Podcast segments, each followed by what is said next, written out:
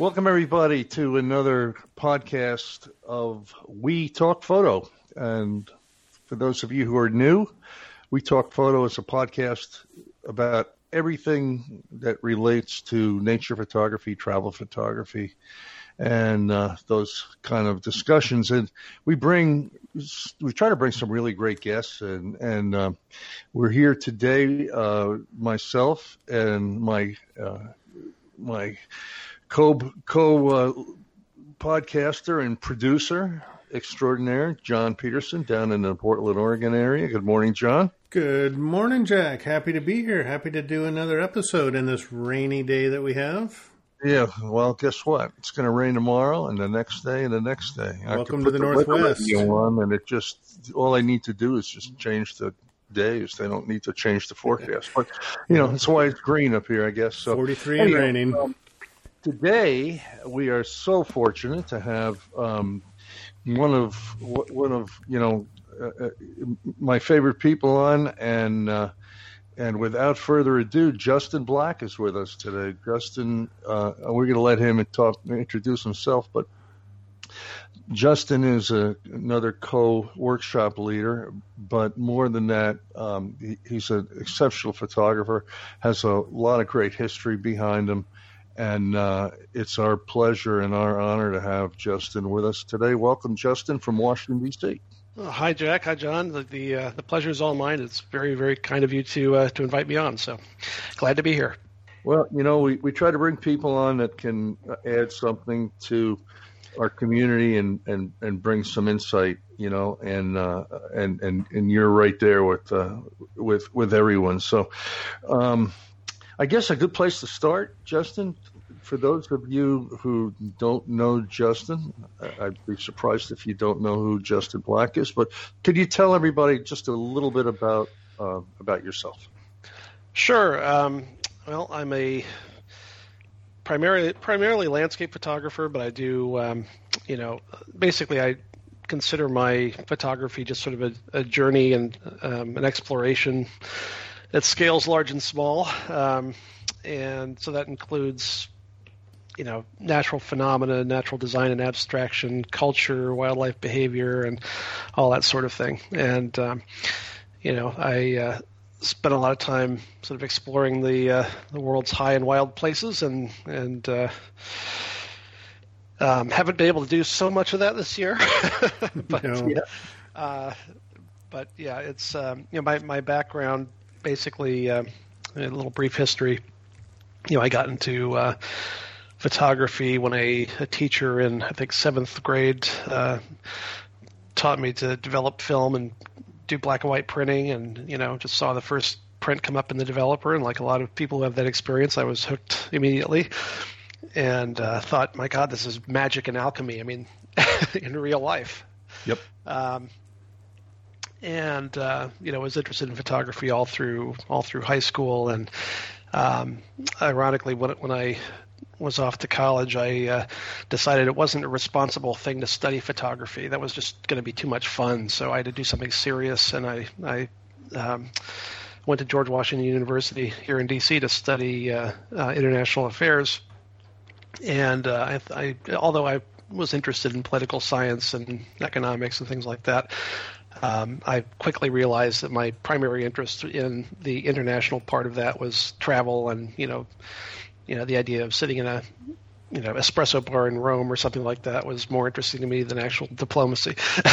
yeah, but, uh, so uh, and then uh, you know I started uh, an internship at a at a stock photography agency here in D.C. when I was still in college, which turned into a job as a picture researcher, which turned into a contract to shoot for them. Um, and I spent a couple years in Europe doing travel photography there. Then I came back and went to work for um, a father-daughter team named Jim and Cheryl Pickerell, who um, um, Jim Jim's long been considered sort of a stock photography industry guru, um, and they had published uh, an important pricing guide and had their own stock agency. So I, I sort of learned the ropes of photo licensing and and uh, copyright management and pricing stock photography uses and things like that through them. And while I was there, I um, I uh, was contacted by an art director friend of mine who told me that um, Galen and Barbara Rowell were looking for somebody to manage their stock photo archive. And you know, Galen had been um, sort of a phantom mentor and um, you know one of my favorite photographers since I was about 13 or so. Since I think around the time that his first outdoor photographer column came out. Get in line. Mm-hmm. Yeah, and uh, and you know it's I just sent in an application for the job, heard back, a few calls back and forth, was invited out for an interview, and next thing I know, I was moving across the country to you know Berkeley, California, and, um, and then uh, worked with Galen for three years, both managing his his stock photo archive and um, also assisting in his photo workshop program. And uh, gosh, I guess around 2001, we opened up a second location in Bishop, California, on the east side of the Sierra Nevada, where Galen had he, he'd been trying to move over there for about uh, 20 years or so. in fact, he'd he'd actually moved over there um, in 1979, tried to make a go of it, but that was before before you know FedEx and internet or you know email and all that. So it just was too remote. He couldn't he couldn't run his business or do anything over there. So uh, that didn't stick. But but finally uh, he talked Barbara into buying a second home over there, and um, you know Barbara had been a real sort of city girl and had lots of friends in the Bay Area, and so Galen was concerned that North Bay. that's where I think they met. Correct? Yeah, yeah, that's right. Uh, yeah, Barbara had been the, the uh, I guess a VP of marketing at the North Face and had hired Galen for an assignment or two, and uh, they ended up hitting it off rather well. And um, but uh, anyway, so the uh, you know it, the, experience of spending some time in Bishop, Barbara discovered that there was this empty uh, bank building down at the main intersection downtown that had been empty for some time, and she came up to Galen one day and said, "You know, Galen, we could put a gallery in that bank building." And Galen said, "Really? we could do that?" yeah.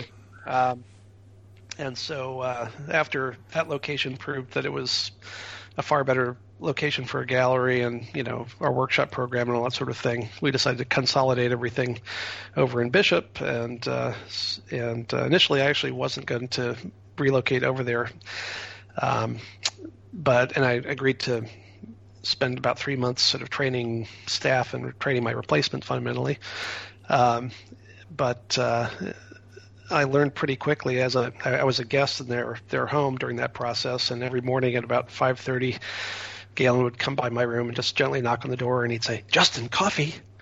And I, you know, I did I didn't have to get up, but I, I learned very quickly that you know if I did get up and had coffee with Galen, we'd go out and you know go chase mountain lions or go you know rock climbing or um, just go photograph the landscape or something like that before work. And uh, what a what an experience, though. I mean, God, I mean, uh, you can't you can't learn any better. I mean, God, that's uh, it was uh, well, yeah. you know, Galen Galen was one of the hardest working people I've ever met. You know, and uh, he was everything he did, whether it was um, you know a rock climb or a trail run or whatever, um, was in, in, in one way flowed into his business. You know, because the all the you know his his trail running, you know, that that kept his fitness up, which allowed him to go on these expeditions and climb mountains and, and all this sort of thing. And um, you know, that was a real learning experience, sort of seeing how like every every aspect of what he did, some way reinforced the sort of upward spiral of of his success. And um, that was definitely a, a, great great privilege and an honor to, to work with him. Um, unfortunately, you know, after I moved over to well, I came over to Bishop in April of 2002 and uh, you know helped uh, helped him get him and Conrad Anker and Jimmy Chin and Rick Ridgeway get packed up for what would be Galen's last big uh, National Geographic story, um, which was a 275 mile, mile trek across the Changtang Plateau in Tibet, um, looking for the calving grounds of the chiru antelope, which they they did totally self-supported, pulling custom built rickshaws with mountain bike tires, each carrying about 250 pounds of gear and provisions. mm-hmm. um, anyway, uh, you know, I helped them pack up for that, saw them off on their on their way, and then I went on vacation for a couple weeks. Um, and anyway, I didn't see Galen again um, because he he came in the meantime while I was gone. He came back and then left on a on a circumnavigation of the Bering Sea um, with uh, Frans Lanting. They were teaching a workshop on the ship, and uh, then they were flying back to Bishop. Uh, and everybody probably knows the story of the crash, but their the, their chartered twin engine turboprop uh, that they were being brought home on um, crashed on approach to uh, Bishop Airport and um, I found out the next that was about 1:30 in the morning or something, and I found out the next morning about 6:30 when a friend who was a volunteer fire, firefighter woke me up and at my front door and laid the news on me. Um, I think you know that's one of those things for me. Uh, I, I, you know, you have people say you remember where you were when you heard bad news and, right. and what president get assassinated or whatever. But I, I mean, I can remember when I heard, I, I remember exactly where I was, exactly what I was doing. And I was nowhere near as close to Galen as you are. We, we knew each other, you know, mm-hmm. the industry. Um, I, I tell you, fun, I tell you a, a real funny story. Um, when I moved to California, I decided I wanted to learn how to take a photograph. Mm-hmm. So I, I did like everybody else, you know. I went out and bought the Bogen 31 tripod, you know, and the right ball head, and I had the mm-hmm. right clothes on, and I had a, I had the right camera. You know, I looked like I knew what I was doing, you know, right. to make it happen. And, and I'm in Yosemite, and the the the, the melt uh, came on early, and the the the ground in front of uh, uh, El Capitan was flooded, and there was a great reflection. I'm standing there and uh, it was chilly, you know, it was about 33, 34, and and I'm standing there taking a photograph, and this guy walks up and back of me. He says, "You can't take that photograph like that. You have to get down into the water." And I said, "You're out of your mind." And, I, and remember, I just moved fr- from New York and New Jersey, so I had right. the, I had the attitude, you know. Yeah. And, um, and uh, he says, "No, you're going to fail, and you'll never be anything." So I said, after about three or five, I said, "Who in the hell are you?" And he goes, "Well, I'm Galen Rowell." uh, then I about di- I dove into the water after that. And, but that was my But you know, he was amazing, and your your your your history with him is is just unbelievable. I mean, it, it just it's just so great to hear these stories. Well, I, I love your story because I can hear Galen's voice saying yeah. that. yeah, yeah. I mean, it was. Uh, so, so Justin, let me let me ask you real quick. Uh, how did you get involved with the conservation work that you've been doing? You've been doing this for a while, and and uh, yeah. uh, wh- where did that come from, and what keeps you going in that? Well, my um, you know my well, it's funny, but well, where to begin? Um, I think you know I, I sort of started to identify uh, as a conservation photographer or a photographer working on conservation projects. Um, when I was living in, in Bishop a couple years after Galen died. Um, and of course, this is something that Galen had been heavily involved with, um, you know, working with a, a, number of conservation organizations and, and also humanitarian organizations and wildlife rescue organizations. But uh, in 2004, I was actually asked by the Wilderness Society to come to D.C. to um, uh, help them basically with some lobbying on behalf of a proposed wilderness expansion in the Sierra Nevada and the White Mountains. Um, and there, there were large swaths of land that were administered by the Forest Service that were they were being managed as wilderness, but they weren't designated wilderness. And the idea was to protect those areas with proper wilderness designation. And so I, I came out, um, got to visit my parents in the process, and uh, you know we were knocking on. All right, we had appointments with with various congressional offices, and you know usually meeting with legislative directors or legislative assistants. Um, occasionally with the actual representative or, or senator. Um, Barbara Boxer was very nice to us, but we had a uh, a meeting with uh, Howard Buck McKeon, who uh, was our local uh, congressman at the time, and you know his main sort of voter base was down closer to LA. That his district was very large geographically, and the eastern Sierra Nevada was a bit of a backwater, and you know we were a tiny percentage of, of his of his constituency. Um, but we basically went in making the economic argument that that uh, you know when people visit the Eastern Sierra drive up Highway 395, whether or not they go into the wilderness, they're looking at it. You know, looking up at these mountains. Um, you know, the the view shed, as as it's called sometimes, uh, is a lot of it is either designated wilderness or areas that are being managed as wilderness. And um, you know, he he wasn't much of an environmentalist. wasn't particularly, you know. Uh, you know enthusiastic about environmental causes, but you know he he heard our case, and toward the end of the meeting, I, I pulled out a, a framed 16 by 20 print of a picture that I'd made up in the High Sierra Basin uh, west of Bishop, with the uh, evolution peaks and in the background and alpine wildflowers and the waterfall in the foreground. And I said, uh, Congressman, did you know that this is in your district? And his jaw just about hit the floor. hmm. And um, you know, he, he, he literally didn't really understand what was up in those mountains. And um, he, you know, I don't want to take credit for it because it was a major campaign. There were lots of people involved who put in way more, more, more effort and energy and blood, sweat, and tears than I did. But, um, you know, bottom line is at the end of the process, you know, four years later, I think it was, um, he ended up co-sponsoring the bill with Barbara Boxer, uh, and they got it passed. Um, it was really quite amazing and and once that happened, that you know, I had been at Mountain Light um, by that time for nearly ten years, and Galen had been, you know, he died in 2002. It's getting to be 2009, and I've sort of done everything that I feel like I can do, uh, along with their, you know, their surviving family to sort of secure their legacies. And we published a, a major retrospective of Galen's work, and um, had established the Rowell Fund for Tibet and um, the Rowell uh, Fund for the Art of Adventure, which was sort of a grant. Uh, both of them were grant-making entities that that supported both.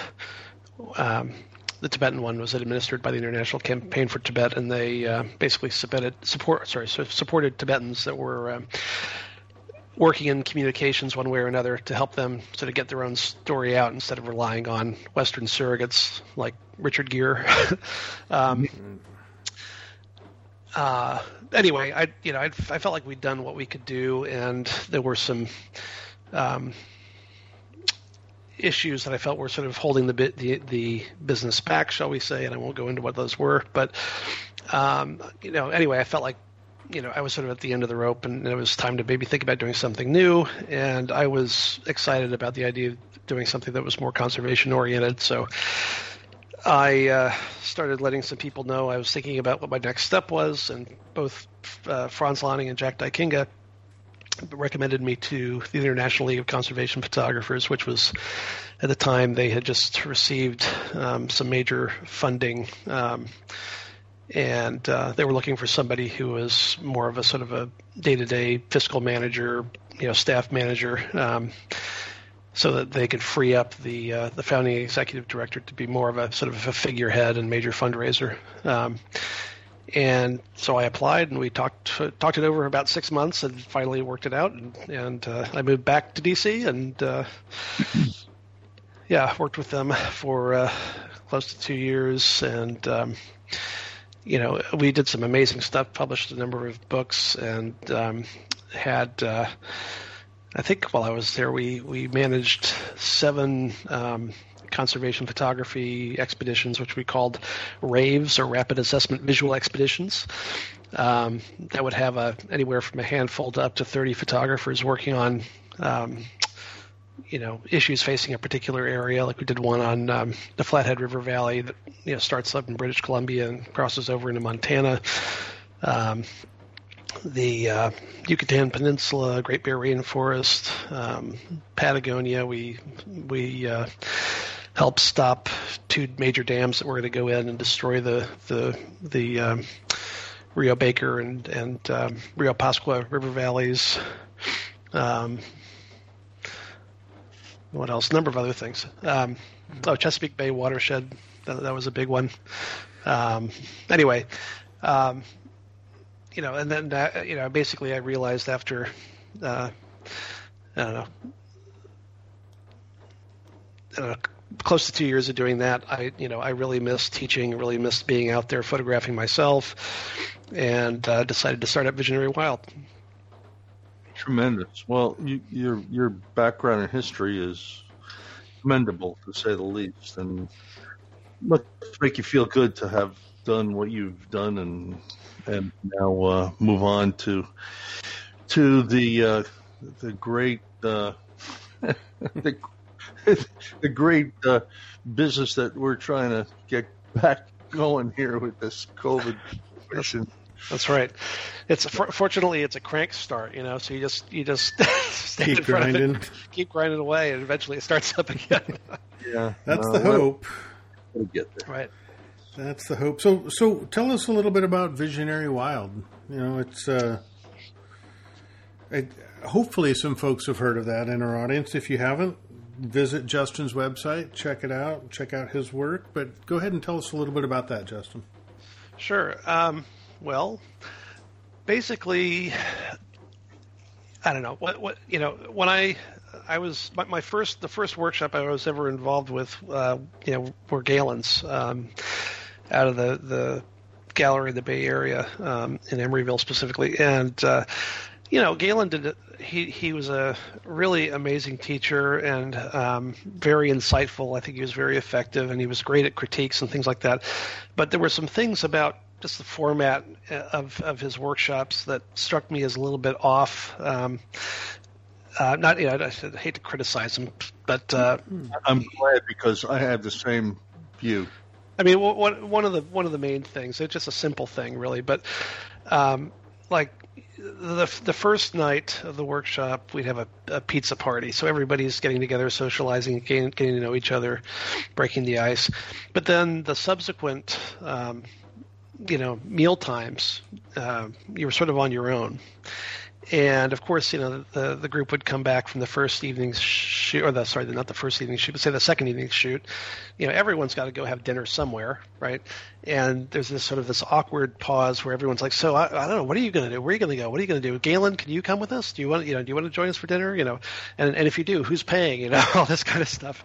Yeah. And so I decided, like, eh, you know, one of the things I did at Mountain Light after Galen died was that I, you know, I decided, you know what, we're including all meals. We're going to be together as a group during this workshop, and and um, you know, that's it's such an, uh, important social component, and um, uh, um, you know, there's so much informal discussion that happens during during meals where people yeah, are, you know, good. I mean, that's part of the experience of of the workshop. Yeah, absolutely. You know, things come up, things occur to people while they're in the middle of their, their breakfast or whatever that they they wouldn't have asked in the classroom. Um, anyway, so one of the things I wanted to do was, you know, take these ideas I, I had based on on you know my experiences at Mountain Light and you know try to continue developing them um, and just really focus on creating a great overall experience. And I think that that's you know, there are a lot of workshops out there. There are a lot of photo tours. Um, uh, but you know, what was always really important to me was a having you know instructors who are they're not just good photographers, but they're know, ideally top-notch photographers who are also simultaneously really you know effective teachers and very generous teachers, and um, you know who are really there to prioritize the participants' experience and uh, maximize what they're getting out of it. Um, and you know, making sure that at the end of the day, you know, regardless of what we're doing, it's fun, it's productive. People are coming away saying, "Gosh, I really did learn something and had a great time doing it." Um, and you know, the it's funny because when I was starting it up, you know, I had this idea for the kinds of kinds of trips I wanted to do, and I started creating sort of you know model budgets for hypothetical um, trips and workshops, and and um, you know at the time I think the most expensive photographic education or travel program of any kind that I'd I'd organized was uh, our Grand Canyon raft trips through Mountain Light, which I think cost about six thousand dollars or close to it and um, to me that was huge, and that was like a lot of money. I couldn't believe anybody would spend that much. And then I'm pricing out, say, a hypothetical, you know, um, African safari the way I thought it ought to be done, or um, what else? You know, uh, whatever a trip to Patagonia or something. And the prices I'm realizing I'm going to have to charge in order to actually make a profit of any kind. you know, it's like the numbers start getting pretty big, and it's you know, partly due to the fact that we were trying to limit the group sizes, keep them relatively small. Um, also, make sure that you know we had adequate uh, instructors. So rather than maybe just having one instructor on a trip, we'd have two, um, or even three, depending on the on the workshop of the trip.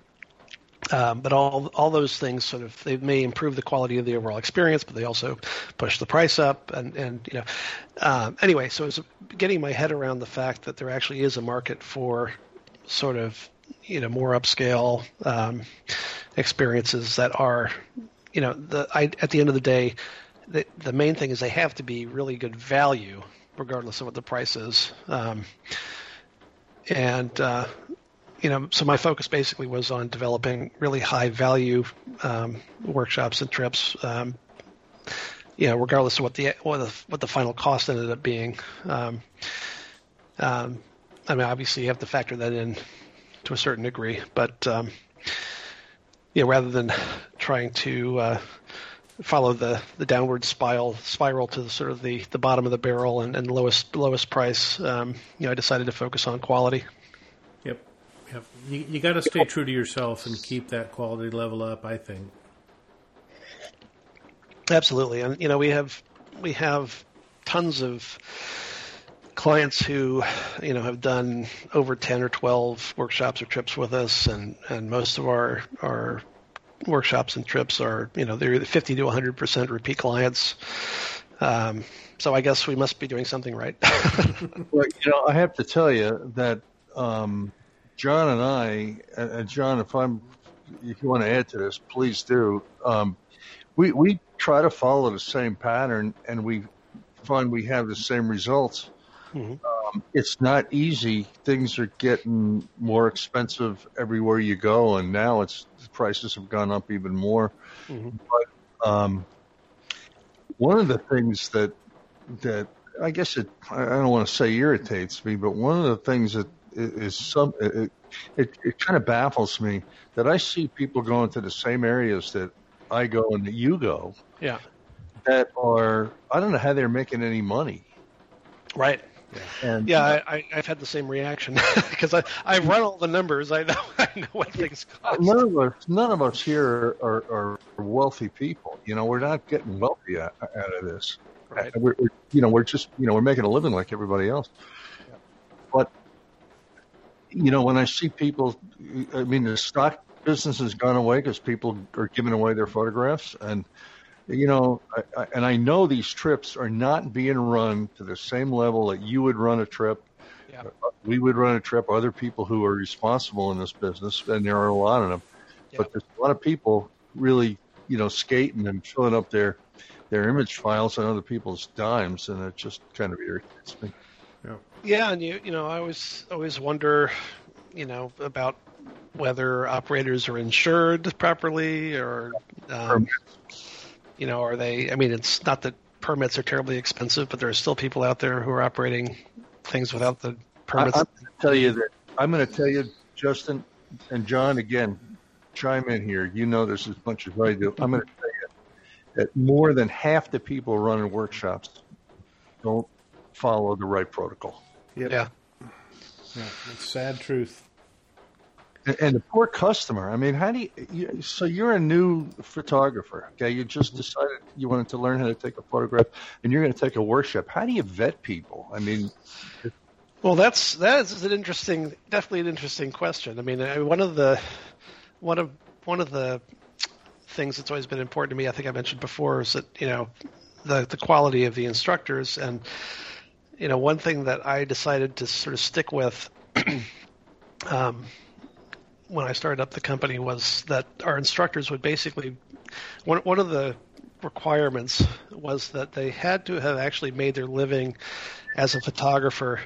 Um, you know, uh, workshops aside. so in other words, they had to have actually done assignment work or, or you know license through licensing or publishing books or you know writing articles or whatever but um, you know it was um, you know, I, I think that the, the vetting process is really important, and the you know the the folks who have actually had to respond to the needs and um, requirements set forth by you know like professional photography editors, curators, um, book editors, and publishers, all that sort of thing. Um, you know that makes a difference in how you how you work, how you think about photography, like where your standards of quality and ethics are, all that kind of thing. And I think that's, um, you know, obviously, I mean, you don't have to.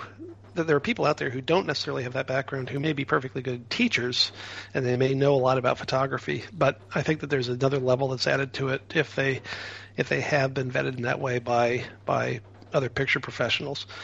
Um, that is, people who work with pictures don't necessarily make pictures. Yep. Um, but uh, yeah, how how to vet workshop instructors? I mean, so much of it seems to be these days, you know, um, you know, word of mouth, mm-hmm. um, and uh, you know, we we, I mean, obviously we keep in touch with our our email list and and you know have our website and social media and that sort of thing. But you know, I I haven't done any print advertising um, or any significant paid advertising of any kind really for several years, and um, partly because I couldn't detect that it was achieving anything useful. whereas, you agree there too.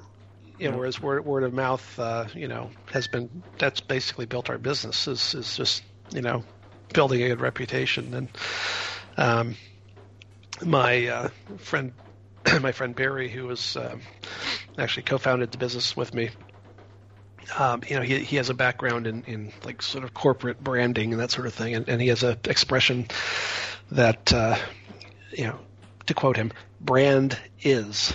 In other words, you can assert your brand to be whatever you want it is, but your your clients are going to decide what it really is. yep, they, they, they, will they will uh, vote with their with their uh, registration forms. That's right, for sure. Hey, Justin, let me ask you. So you've been you traveled to a lot of really unique places. You know, Antarctica, uh-huh. the Arctic, Kyrgyzstan, Patagonia, all these different places. What's your what's your favorite wild location that you've been to? Oh, I mean, Kyrgyzstan is definitely.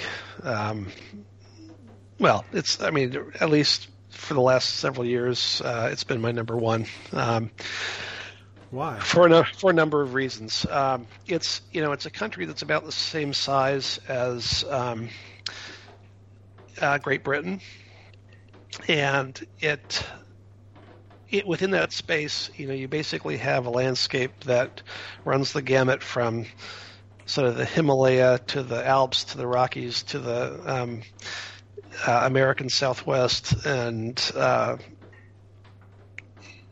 it's you know, uh, the, the, what what what tourism has been developed there uh, is pretty low scale, with the exception there, there's some there's a large lake there called Issyk which is a, a, big salt lake that was developed as a sort of a beach resort area in um, the Soviet period, and a lot of those former Soviet resorts have been either updated or rebuilt or whatever, and there, you know, that there's still that activity, but that's sort of the main tourism um, in the country. It's all sort of isolated and mostly on the north shore of the of the lake.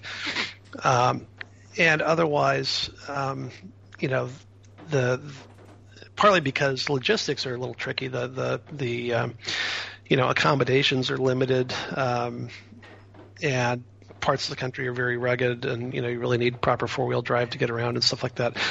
Um, so it's not the easiest place to travel, but you know all these problems can be solved, and um, it's just the you know you get out into these big wide open landscapes where there's no no trespassing signs, there's no no fences. It's just spectacularly beautiful, and the the culture is very um, sort of friendly and, and welcoming, and um, uh, you know I just find that it, it you know I mean, part, oh, the other thing is my wife is from there.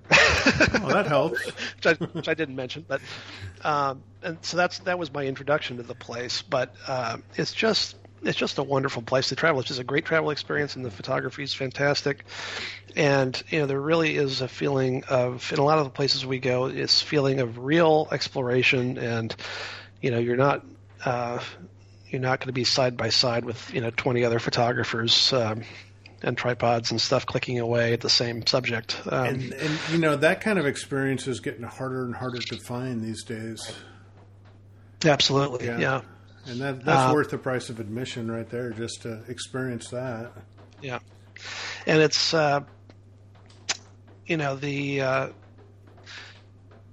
yeah I find the places that that I personally uh, that speak to, speak to me the loudest tend to be those kinds of places. Like I love uh, you know Antarctica and Greenland and uh, Patagonia and places where you can you know sort of big landscapes where you can move around and get off on your own and and uh, with maybe your closest friends and uh, and you know, really do something meaningful and, and do something original and unique, you know, that uh, hasn't been knocked off a million times.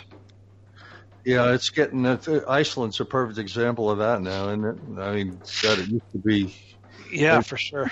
Uh, it's become like uh, slot canyons, you know. It's yeah. Become, yeah, I mean, we we are still doing Iceland trips, but only to places that are off the beaten path. Um, well, I won't go other than the winter. I'm not gonna, you know, I'm not, uh, you know, the summer. That you know, that typical South Coast Iceland tour is oh. God forget it. it just, yeah, it's crazy. I mean, there there's some places that uh, amazing. some places more. I'd love to go back to, but uh, yeah. when was the last time you were over in Iceland? I was there. Uh, what's was it September last year? Yeah. Who do you work with there? Do you, uh, do you work with a with a with a, a, tour guide in Iceland, or are you are you on your own? Uh, I work with uh, basically a group of drivers who have four wheel four wheel drive, and um, um, you know we basically go off into remote areas in the interior uh, or the north northwest, um, northeast. Um, but yeah, that's the south coast. I mean, we actually do um, a two day helicopter aerial extension on the south coast, and then typically, uh, you know, when we're not flying, you know, we'll do an excursion or two to uh, some locations we know that are you know a little quieter, not overrun with with tour buses. Uh, and we also do it in in in the fall, so it's not quite as busy as the peak of summer. Um, but also those, not cheap. Helicopters? No, they're not, especially in Iceland. the meter starts when the when the when the key goes in the in the ignition. That's, That's right. Yeah, that's right.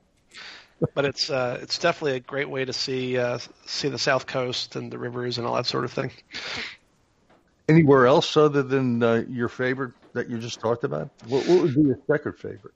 Second favorite? Well, I mean, gosh, I mean, the American West is is incredible, and there's still, you know, so many, so many things to do that are um, away from sort of the iconic, you know, vantage points. Um, you know, it always amazes me. You know, we did a uh, a workshop out of Moab um, gosh, was it two two years ago now, something like that?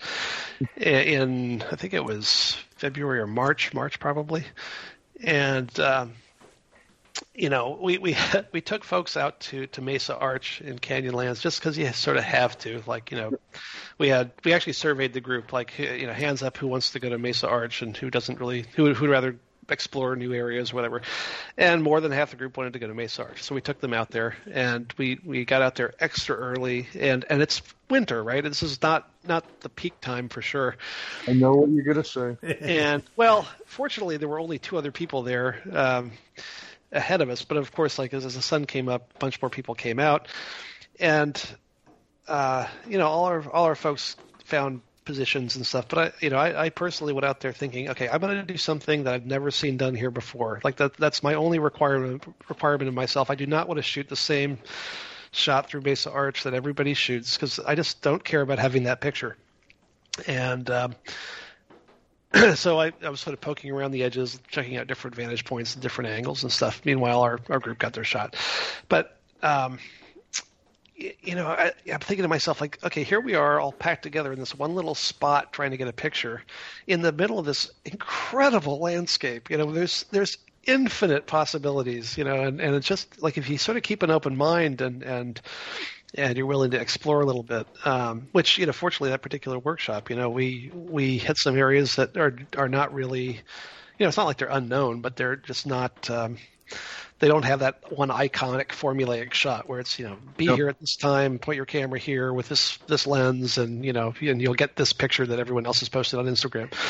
Um, and it's you know, I find that it's when you get into an area that has lots of possibilities and what I you know what I call you know sort of visual inventory of uh, of um, you know, possibilities or components that can be brought together um, with different qualities of light and all that sort of thing. It's when you have have that and you sort of you're working in a, an area where you can move around and, and work with these things and actually sort of build your own compositions.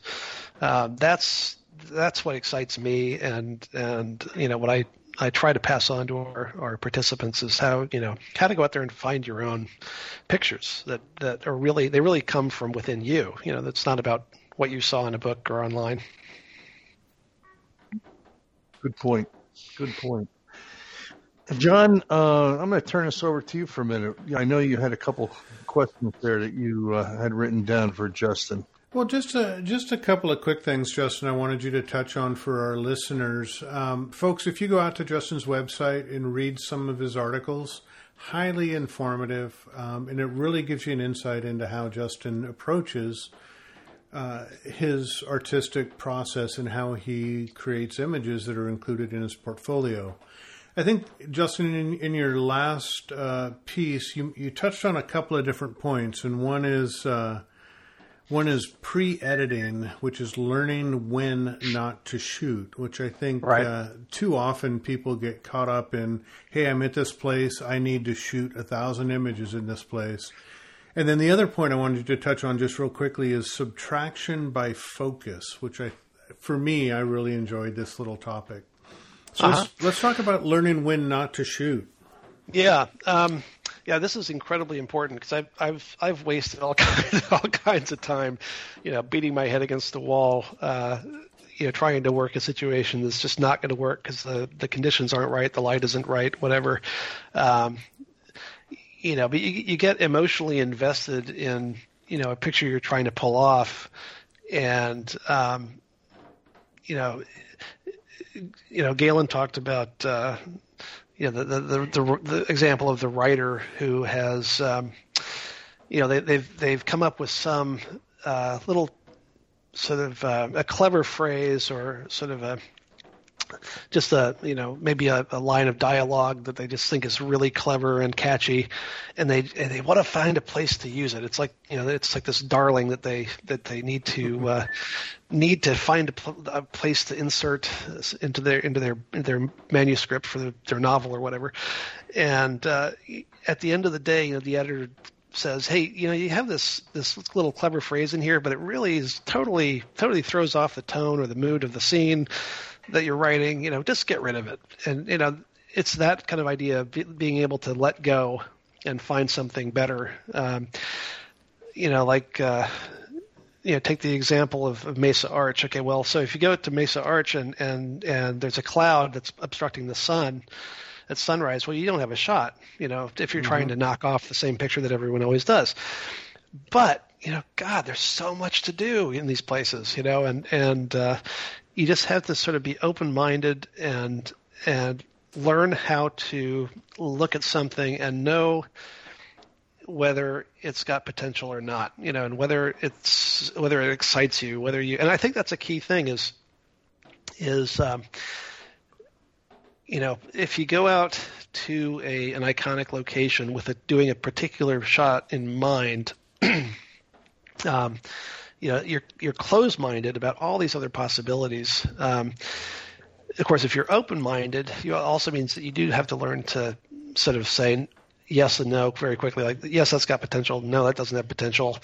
That yes, it's worth me spending my time on. No, that's not. And that you know, to a certain degree, that comes from experience um, or just sort of un- really understanding.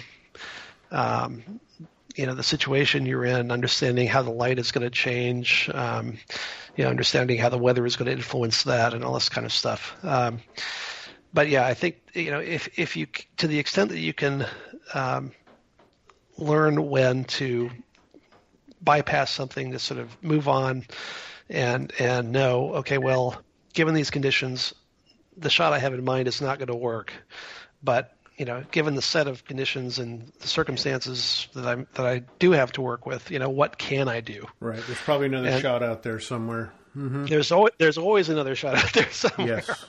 always. Um, and uh, yeah I mean that's sometimes I mean some of my best pictures have been made in in situations where you know I was hoping for one set of conditions that didn't pan out, and you know I actually had I had to actually think and see and and come up with something that I wasn't expecting to do, but you know is in response to you know being in a place, responding to the place emotionally, and working with what you do have to work with. Yeah, and I'll, I'll add one thing, and uh, you're spot on, and and it's something um, you know, that, that, all good.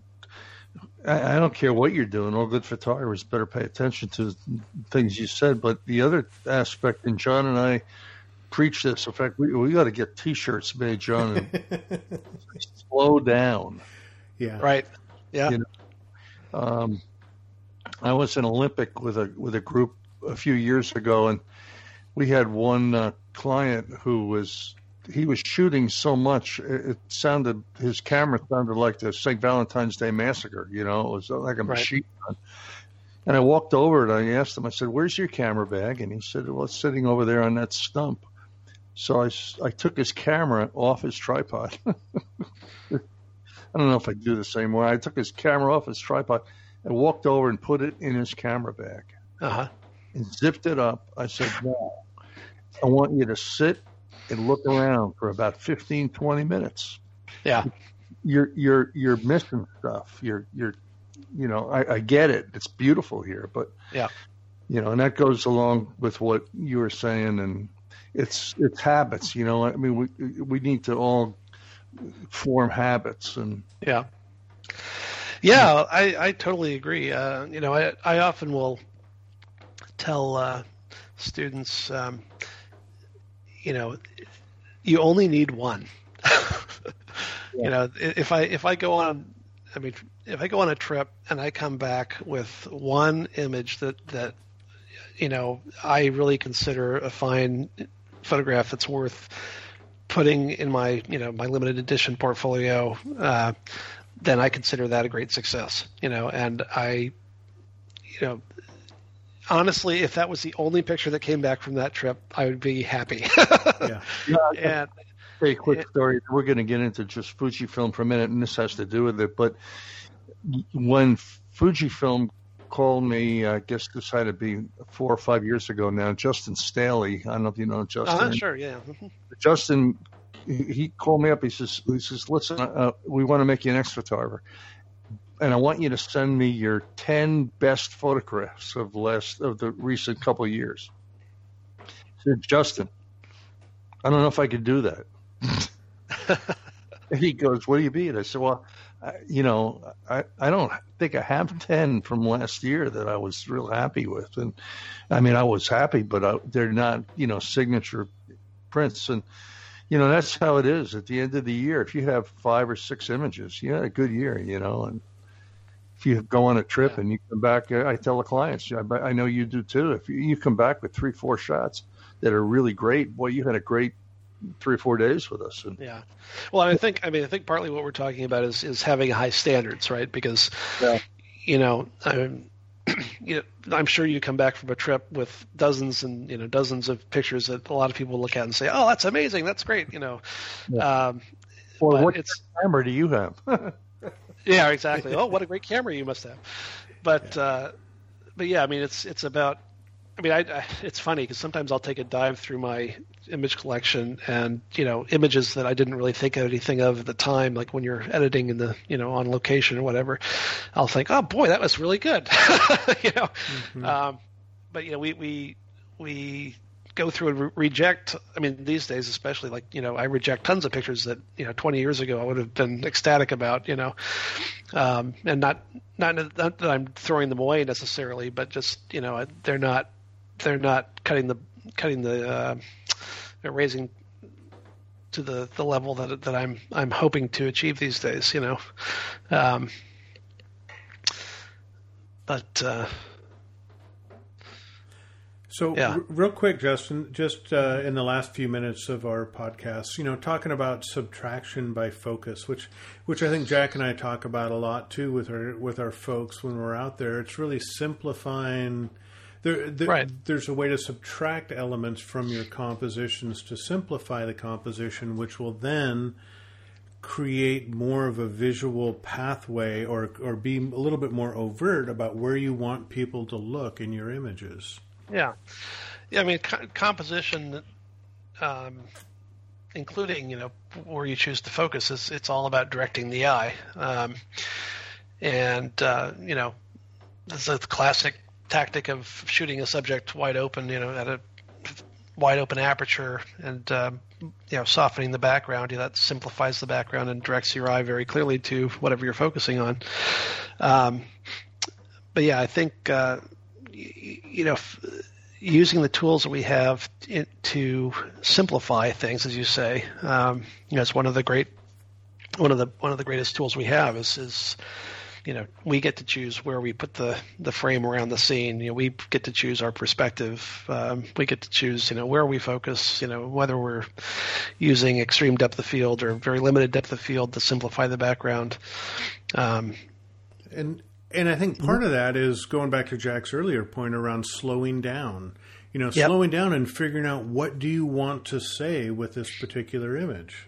Yeah, yeah. I think um, you know I've done a number of workshops with John Shaw, and John John has this uh, thing he always says, which is basically you know try to express in words, like out loud, yes. what it is you're trying to photograph. You know, and and hopefully that's a phrase or a sentence fragment or you know uh, if it's a if it's a short sentence that's fine. If you start getting into beyond one sentence you forget it you know and mm-hmm. and you have to you have to really simplify. David Middleton was the guy who who started that discussion. He said that i think he said the the the the the phrase the sentence is more powerful than the novel you know? Right right.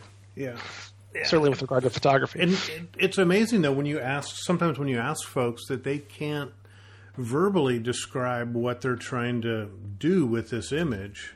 Right. And it's that's a great teaching moment I think at that point. Yeah. Well, it's you know that's when you I mean a lot of I mean it's just a fact that, that a lot of people when they're photographing something they're not really tuned into one, what's in front of the camera and um, you know, a lot of times they they haven't even seen, you know, uh, uh, something in this in the in the composition that's that's an obvious, you know, problem. Mm-hmm. Uh, it's it's right there. It's very conspicuous. You know, if you know what to look for, um, or if you're really paying attention. But they just they've they got excited about what they were trying to shoot. They framed it up, and they didn't really see what was what was in front of them. And right. um, yeah, slowing down, really inspecting the scene, understanding what it, what's really in front of the camera. Um, it's, I mean, it's it's obvious, I guess, but it's so important. It is. It is. Hey, Justin, before we uh, slam a lid on things here, uh, welcome to the world of the Fuji X photographer. Uh, oh, thanks, Jack. thing here. It's, it's, a, it's a pleasure. It's an honor. Well, you know, it's a, it, it, it, it's a funny thing, and then again, we're not gear centric here, but um, just for uh, the record, um, what what uh, and I think I know, but I'm not sure. What what uh, Fuji lenses and cameras do you do you enjoy? Um, well, I've been shooting almost everything um, since early 2017 with the GFX system. Yay! Mm-hmm. Um, I remember that. Now I remember that. I, I remember running into you at NANPA, and you were trying to get a hold of one to do a review outdoor. And I think I called Justin and Stacy and the rest of them and Fuji, and I think a couple other people did. And I think finally they got you one. It took a while, didn't it?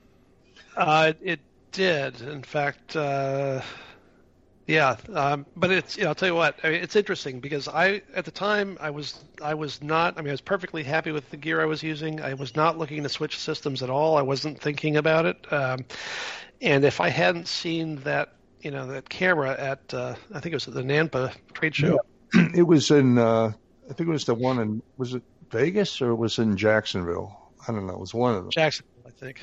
Um, but uh, you know, it just I don't know, it just sort of piqued my interest. I was interested about, just curious about checking it out. And boy, I mean, when I saw the the first, I took it on a trip to Patagonia, and um, I mean the the files that came out of it, and you know, I think it was the realization that I could do what I had been doing with a digital SLR, eh, you know, with stitching. You know, I could do that in single frames with this camera. mm-hmm. um, because I, I basically, you know, I'd come from a, a four by five film background, um, and then I once I realized that you know you could stitch, do multi-frame, really like three frame overlapping stitches with a like a Nikon D800 or something, and get you know something that approximated the the quality of a print that I was getting at a four by five. That took me into into digital, away from film, and then you know simplifying that process by being able to achieve similar kind of quality uh, with the Fuji GFX. That took me into into that system. Um, but the you know so much more than that. I mean the the, the lenses, just the opportunity that that they had to build the system from the ground up at a time when a you know you have such amazing sensor technology and b there had been this revolution in, in lens design um, where everybody now, I mean, even like you know low end Sigma and Tamron lenses and things like that are like you know worlds better than they would have been like 20 years ago.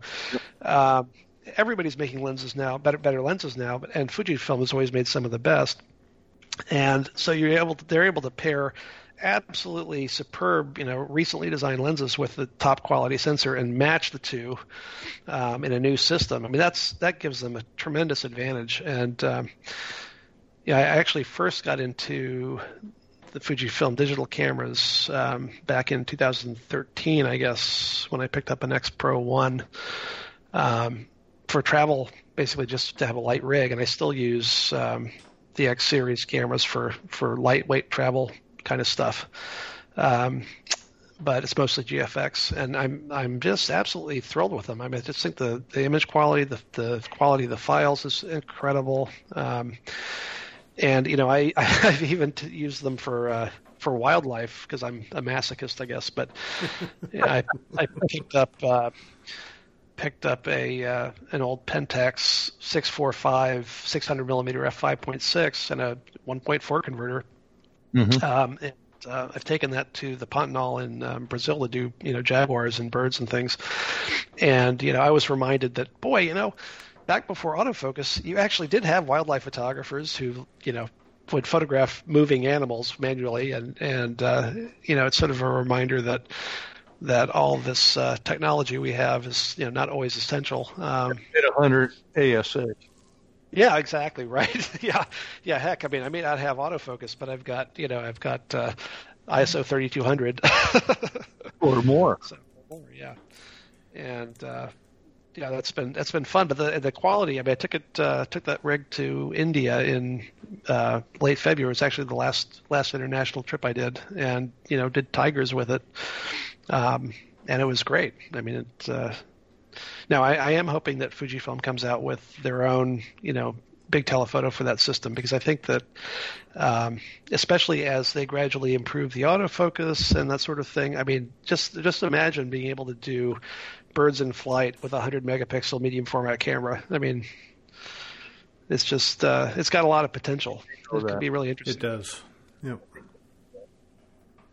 Well, listen, Justin, it was great having you. Um, maybe you know, in, in in a year or so, maybe we can get you back and we can get back to normal here with the workshop business. I know John and I are looking forward to departing um, a week from Sunday. John, I'm yeah. leaving, and uh, I, I think we're going to have some great conditions out in the Tetons, and well, that's great. We're going to do a podcast from out there. It'd be fun for our people who are listening here, just stay tuned for that. But we can get back to normal, and we wish you success with Visionary Wild. You've got some great instructors. I think uh, um, I, I know most of them, and uh, you run a first class operation. And you know, we run workshops too, but we're really happy to kind of recommend other other things to other people that uh, uh, from people who do it the right way, and, and you do it the right way. And we want to just thank you. Well, thanks, Jack. Us and, and spending some time with us. I think everybody that heard this podcast got a lot out of it. So, without further ado, uh, John, you want to do the do the sign off? Uh, oh, of course. So, Justin, thank you from me to you. It was, oh. It's really been a pleasure having you on the show. Oh, thank you guys. It's uh, my pleasure's all mine, and I'd be happy to do it again. And uh, hope you guys have a, a, great trip. Thank you. So, folks, um, don't forget we post all of our show notes and links to Justin's information up on our website, wetalkphoto.com. And if you have any suggestions, comments, questions, forward them on to wetalkphoto at gmail.com. Um, and we'll get back to you as soon as we possibly can, which is generally uh, generally in a day or two. So, with that, I want to thank everybody for listening. Stay tuned. We've got a lot more great stuff coming up in the future for you, and everybody have a great day. Okay, see you later, folks. All right, bye bye.